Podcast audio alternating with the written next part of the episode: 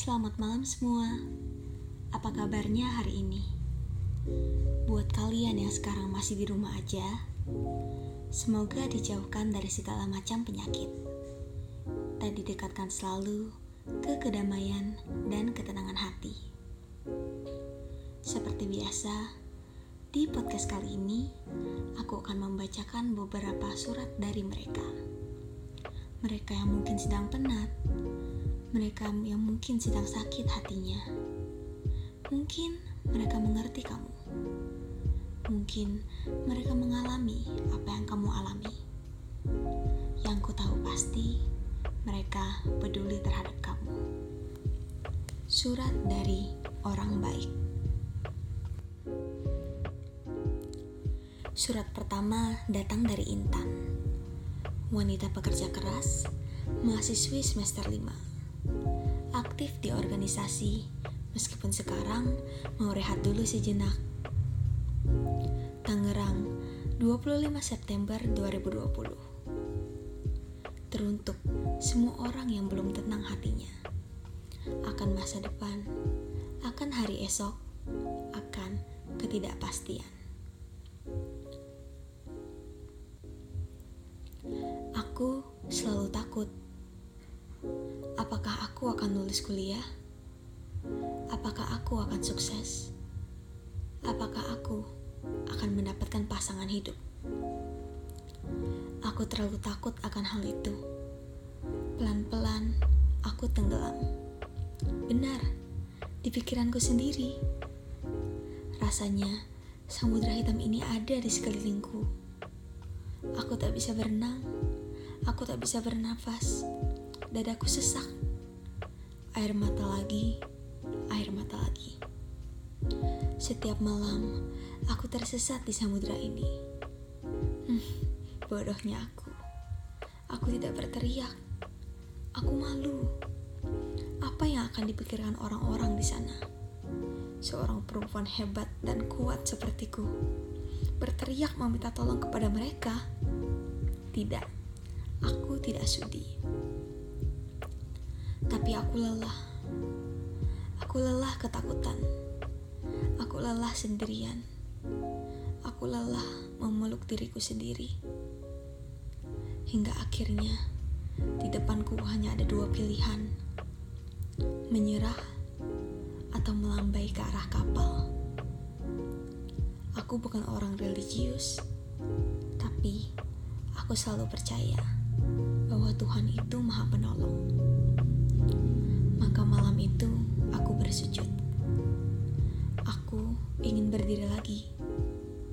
Aku ingin berenang ke tepian. Aku ingin selamat. Ternyata itu tidaklah mudah. Aku ingat jari-jariku bergemetar. Dengan pelan, Aku menekan tombol telepon itu. Sambil terisak, aku pun berkata, "Halo, yang jauh di sana, selamatkan saya." Teruntuk semua orang yang belum tenang hatinya. Teruntuk semua orang yang sekarang sedang tenggelam.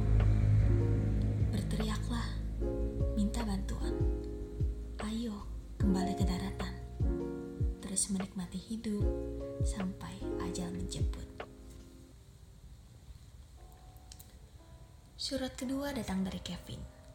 Selalu bahagia, dicap humoris oleh orang sekitar karena dia pandai menipu.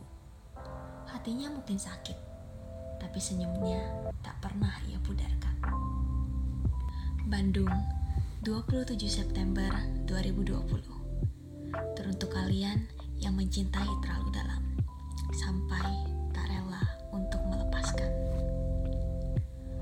Kukira kami akan selalu bersama. Sejauh otak ini menganalisa, tak ada satupun yang salah. Aku bahagia, dia bahagia. Sepertinya, ternyata aku salah. Dalam sekejap, realita yang aku tahu hilang begitu saja. Dia yang dulu bersamaku setiap hari, sekarang telah lari entah ke mana. Rasanya aneh, seperti ini tetap hidupku tapi terasa tidak hidup juga. Sebulan, dua bulan, kira akan mudah dilupakan, tapi ini sudah dua tahun. Kenapa dia selalu ada di bayang-bayangku? Kenapa kenangan itu selalu terbayang sebelum aku tidur? Kenapa aku masih terbangun di jam 5 pagi? Yang mana dulu pada jam itulah dia suruh aku untuk membangunkannya. Tenang saja, aku tak akan mengejar dia lagi. Tapi aku minta maaf. Aku tidak bisa mengabulkan permohonan terakhirnya. Aku rasa aku tak akan dapat melupakannya. Aku akan terus hidup seperti ini. Aku ikhlas menerima perasaan untuknya yang tak kunjung hilang ini. Kenangan bersamanya sudah cukup untukku. Dia dulu membuatku bahagia. Aku yakin tanpanya aku tetap bisa bahagia. Sepertinya. Kedua surat itu, aku harap bisa memberi kalian nilai, pelajaran, dan ketenangan. Untuk kalian yang mungkin sekarang sedang berbeban untuk kalian yang mungkin sekarang sedang berduka, untuk kalian yang mungkin sekarang sedang sakit hatinya, lupakan dulu penatmu sejenak.